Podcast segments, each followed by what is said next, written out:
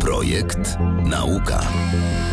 Zaprasza Leszek Mordarski. Naszym gościem jest dr Jacek Marczak, kierownik Laboratorium Materiałów Polimerowych w Porcie, czyli Polskim Ośrodku Rozwoju Technologii, dawnym EIT+. Dzień dobry. Dzień dobry, witam. Panie doktorze, jeździ pan na nartach? E, zdarza mi się. To pana pomysł na pewno przyda się też. no, może niekoniecznie na narty akurat, bo... No, gogle, które często zaparowują, pokrywają się szronem. Mm, możliwe, że w przyszłości tak, natomiast w chwili obecnej powłoka jest dedykowana troszeczkę w, do innych zastosowań. No i nie jest ona przeźroczysta, dlatego gogle Byłby odpadają kłopot, rzeczywiście. E, powiedzmy zatem, e, o co chodzi. W styczniu dr Marczak ze współpracownikami rozpocznie nowy etap swoich badań. Projekt pod nazwą Opracowanie technologii wytwarzania pasywnych systemów antyoblodzeniowych w postaci innowacyjnych powłok e, superhydrofobowych na bazie nanokompozytowych żywic epoksydowych. Tak to się dokładnie Dokładnie nazywa. tak. Bardzo, bardzo długi tytuł, natomiast bardzo, bardzo prosta rzecz do wyjaśnienia. Jeżeli powłoka chodzi... hydrofobowa. Tak, czyli powłoka taka, która nie lubi wody, a dokładnie rzecz biorąc super hydrofobowa, czyli bardzo taka, nie lubi wody. Bardzo nie lubi, dokładnie krople wody zachowują się na niej jak kauczukowe piłeczki. Mhm, Więc w ogóle nie zwilżają tej powierzchni, staczają się z niej. Nawet nie, nie to, że spływają, tylko staczają się w postaci takich perełek. Takie powłoki superhydrofobowe od razu nasuwa się skojarzenie w lotnictwie można by wykorzystać. Dokładnie tak i między innymi tego będzie dotyczyć projekt e, zastosowania takich powłok jako powłok, jako pasywnych systemów antyoblodzeniowych, czyli takich powłok, które nie wymagają użycia energii elektrycznej, żeby działać. Czy środków chemicznych. Ani środków chemicznych, po to, żeby zapobiegać osadzaniu się lodu. I może to mieć zastosowanie zarówno w lotnictwie, jak i chociażby w elektrowniach wiatrowych do pokrycia wiatraków. Tak. Dokładnie, tak. do pokrycia rynien chociażby, żeby też sople nam nie spadały o, na głowę. Chociaż we Wrocławiu to się rzadziej zdarza. no ale bywa. bywa Tutaj pogoda jednak e, troszeczkę jest cieplej, więc... No, powiedziałbym tak, że konkurencja spora, bo i MIT, i NASA, i General Electric pracują nad takimi powłokami. Daleko pan w przodzie? wie pan co, nawet dzisiaj tutaj jadąc do państwa dostałem maila z takiej konferencji, która się odbywa w Niemczech, gdzie, gdzie pokazują najnowsze zdobycze, że tak powiem, świata nauki i techniki. no i między innymi MIT pracuje nad takimi powłokami.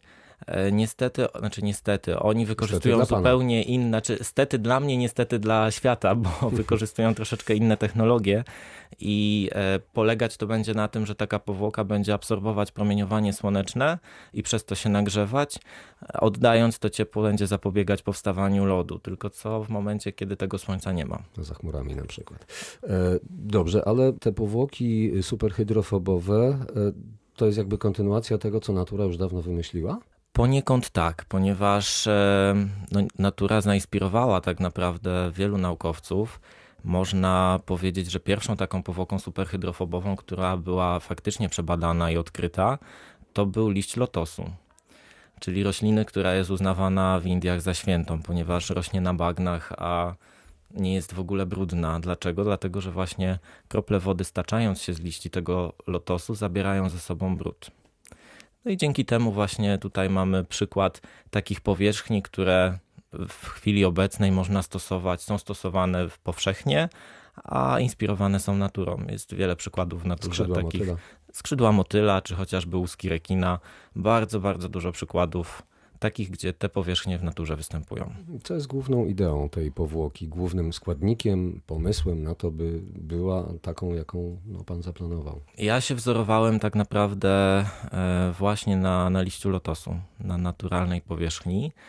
E, I jakby całe clue polega na tym, żeby odpowiednio taką powierzchnię zaprojektować. To znaczy, żeby ona posiadała odpowiednią topografię powierzchni, czyli takie chropowatości w skali mikrometrycznej i nanometrycznej. Wydawałoby się, że raczej o gładkości by chodziło tutaj. No właśnie nie do końca. nie do końca. Jak się przyjrzymy pod różnego rodzaju mikroskopami, to właśnie tak zbudowane są te powierzchnie superhydrofobowe. No i całe, całe clue polega na tym, że oprócz tej topografii powierzchni musi być jeszcze odpowiednia chemia. Czyli ta powłoka musi mieć odpowiednie właściwości, musi być pokryta, tak jak w przypadku liścia lotosu są naturalne woski hydrofobowe, które dzięki tej powierzchni jeszcze wzmagają, dokładają, że tak powiem, tą cegiełkę do, do tej hydrofobowości, stają się super hydrofobowe, dlatego ja projektując swoją powłokę właśnie sugerowałem się liściem lotosu, e, no i oprócz tej topografii również, również składem chemicznym powłoki. No właśnie, topografia i woski, czy niekoniecznie? E, w tym przypadku niekoniecznie, ze względu na to, że możecie Państwo sobie nawet wziąć kawałek jakiegokolwiek liścia i potrzeć go palcem. Ten wosk schodzi. Ten tak? wosk, tak, jest wtedy ścierany, zdarty i ta powierzchnia już nie ma takich właściwości. właściwości. No ja proponuję tutaj inne rozwiązanie. Nanokompozyty? Nanokompozyty, które w całej objętości będą miały dokładnie te same właściwości. Nawet y, badania wstępne, które prowadziłem do tego, żeby w ogóle złożyć e, ten projekt w Narodowym Centrum Badań i Rozwoju.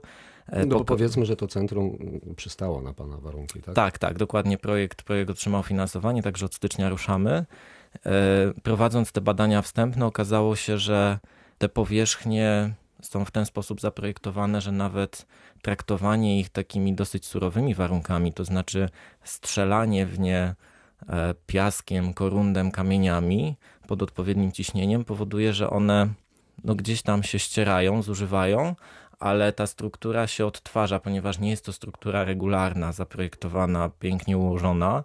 Jest to struktura stochastyczna, czyli taka kompletnie przypadkowa. przypadkowa, dokładnie i nieregularna.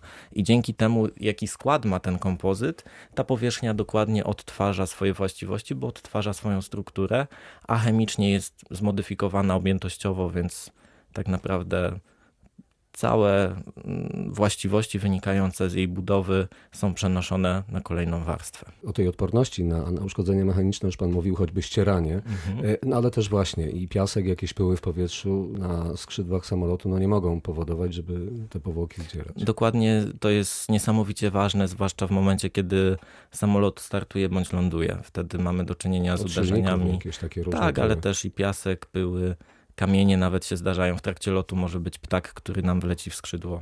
Wszystkie, znaczy różne rzeczy się zdarzają w powietrzu, tak. Jest też dodatkowe, takie przy okazji, zastosowanie takich powłok superhydrofobowych jako powłoki antykorozyjne, bo jeśli woda nie osiada, no to... Tak, dokładnie jest to jedno z możliwych zastosowań. E, no w chwili obecnej mamy współpracę z kilkoma firmami i będziemy starać się to testować już na budynkach przemysłowych bezpośrednio.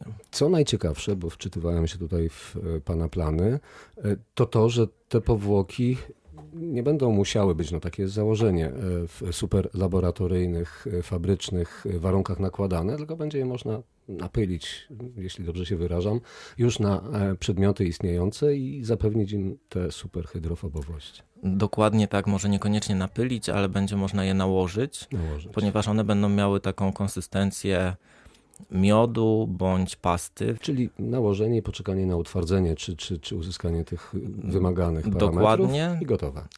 No i teksturowanie. Teksturowanie powierzchni, które też będzie dosyć. Jakimś wałkiem? Nie, będzie dosyć proste. Będzie się to odbywać na zasadzie piaskowania. Tak jak pan piaskuje chociażby, mhm. E, oczyszcza na przykład powierzchnię budynków przed, e, przed renowacją cegieł, czy, czy piaskuje pan chłodnie kominowe, czy nawet, nie wiem, felgi z rdzy pan oczyszcza też piaskując. To są bardzo proste technologie, które można bardzo szybko wykorzystać. Wtedy tę mikrochrobowość uzyskujemy, tak? Dokładnie tak. E, taka powłoka Planuje pan długą żywotność, będzie mieć te swoje właściwości? Powłoka jest, powłoka jest e, planowana, żeby wytrzymała kilkanaście lat od kilku do kilkunastu. Zobaczymy, jak długi okres się wstrzelimy, o, tak bym to powiedział. Mhm. E, projekt, czyli badanie e, właściwości struktury takiej powłoki, pewnie wiązać się będzie też z jakimiś e, wyjątkowymi warunkami, w których te powłoki mają funkcjonować, no i trzeba to przebadać. Dokładnie tak. Będą prowadzone testy w takich specjalnych komorach przyspieszonego starzenia, gdzie będziemy symulować dosyć krytyczne warunki o, tam wyjdą te lata, 5, dokładnie, 15 czy Dokładnie i dzięki temu na przykład taka powłoka umieszczona na 30 dni w komorze będzie mogła symulować odporność na warunki atmosferyczne w ciągu 15 lat chociażby. E, ponadto... Takie komory są tutaj we Wrocławiu? Tak, tak. Takie komory właśnie posiadamy u siebie w laboratorium. Są cztery różne komory. Komora szoków termicznych, czyli testujemy odporność na szybką zmianę temperatur. Samolot wlatuje na poziom, gdzie jest minus 50. E, komora jest zaprogramowana od minus 80, więc jesteśmy w stanie naprawdę e, osiągnąć krytyczne, tak, krytyczne warunki. Poza tym jest komora klimatyczna, która jakby tutaj pokazuje, jak dany przedmiot, czy tam dany materiał jest odporny na wilgotność w podwyższonej temperaturze. E, komora z promieniowaniem UV, czyli odporność na promieniowanie słoneczne, no i dodatkowo e, komora też takiej mgły solnej, czyli warunki korozyjne też jesteśmy w stanie badać. Wszystko w laboratorium, czy też wyniesiecie swoje powłoki gdzieś ponad ziemię? E, laboratorium to jest początek badań. Projekt, trzeba podkreślić, będzie trwał 3 lata. Więc laboratorium to jest taki początek, gdzie będziemy optymalizować skład powłoki, porównywać właściwości, żeby wybrać jak najlepszą, przebadać w laboratorium, a później latamy. Polowych, tak później jest. latamy, latamy najpierw na e, statkach bezzałogowych, tak żeby nie było uszczerbków na zdrowiu, a później mamy też współpracę z z różnymi firmami lotniczymi, które będą chciały te powłoki testować u siebie na samolotach. Projekt jest w fazie pomysłu, czy już jakichś konkretnych rozwiązań? Projekt jest na etapie badań wstępnych, to znaczy zostały przebadane powłoki, których skład został wybrany kierując się doświadczeniem. Natomiast nie został on zoptymalizowany, czyli nie wiemy, jaki skład będzie najlepszy. E, jakie powłoki będą miały najlepsze właściwości. O ile to nie tajemnica, co jest głównym składnikiem, czy będzie głównym składnikiem? E, no w chwili obecnej wolałbym tego jednak nie ujawniać, Jasne. natomiast są to materiały powszechnie dostępne, ponieważ pisząc projekt też wzorowałem się na tym, co już w chwili obecnej stosuje się w lotnictwie, tak żeby się nie przestrzelić, nie wymyślać niczego nowego no i prawda. nie narażać też przemysłu na jakieś dodatkowe wydatki. No i zespołu na niepotrzebny, y, wytężony trud. Jak duży zespół? Dokładnie. Zespół będzie 6-8 e, osobowy w zależności od tego, na jakim etapie projektu.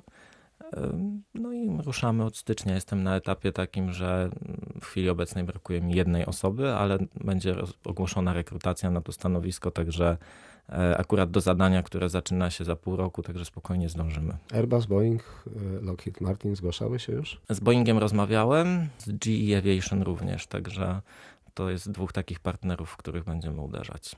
I co mówią? E, są jak najbardziej zainteresowani, czekają na testy, pierwsze testy, jeszcze trzeba podkreślić w tunelu aerodynamicznym, bo to jest jeszcze pomiędzy laboratorium a tą skalą bezpośrednio już lotu. W przestrzeni jest właśnie tunel aerodynamiczny symulujący warunki oblodzenia. Czyli Boeinga bądź Airbusa, tak? Dokładnie. I, i wtedy jak najbardziej już mamy podpisane listy intencyjne, że są zainteresowani, żeby testować nasze rozwiązania jesteśmy na etapie podpisywania takich już bardziej konkretnych umów, jeżeli chodzi o współpracę. No i zobaczymy, co się wydarzy dalej. Wrócę do narciarzy. Fajnie by było, żeby to było przeźroczyste. Fajnie by było, ale to nie jest takie proste. Niestety, powłoki superhydrofobowe mogą być albo idealnie gładkie i wtedy je się wytwarza specjalnymi pastami polerskimi, albo mogą być właśnie chropowate, tak jak. Yy, jak liść lotosu, być, tak. jak ta, która ma być, dokładnie. E, nie celowałem w idealnie gładkie, ponieważ w momencie, tak jak już mówiliśmy, startu, lądowania samolotu, kamień uderzy i ta powłoka po prostu traci swoje właściwości. Dlatego do tego zastosowania konkretnie by się nie nadała, nie nadawała. Natomiast jeżeli chodzi o gogle, tak jak pan powiedział, Albo czy, powierzchnię, czy szyby. wierzchnie nart, żeby nam się nie obladzały na przykład. Nie? Albo dokładnie tak. To jest jakby zupełnie inna droga, inny pomysł też no, zupełnie inne zastosowanie, tak. E, naszym gościem był dr Jacek Marczak, szef Laboratorium Materiałów Polimerowych we Wrocławskim Porcie. Życzę powodzenia i dziękuję za rozmowę. Dziękuję również. Radio Wrocław. Projekt Nauka.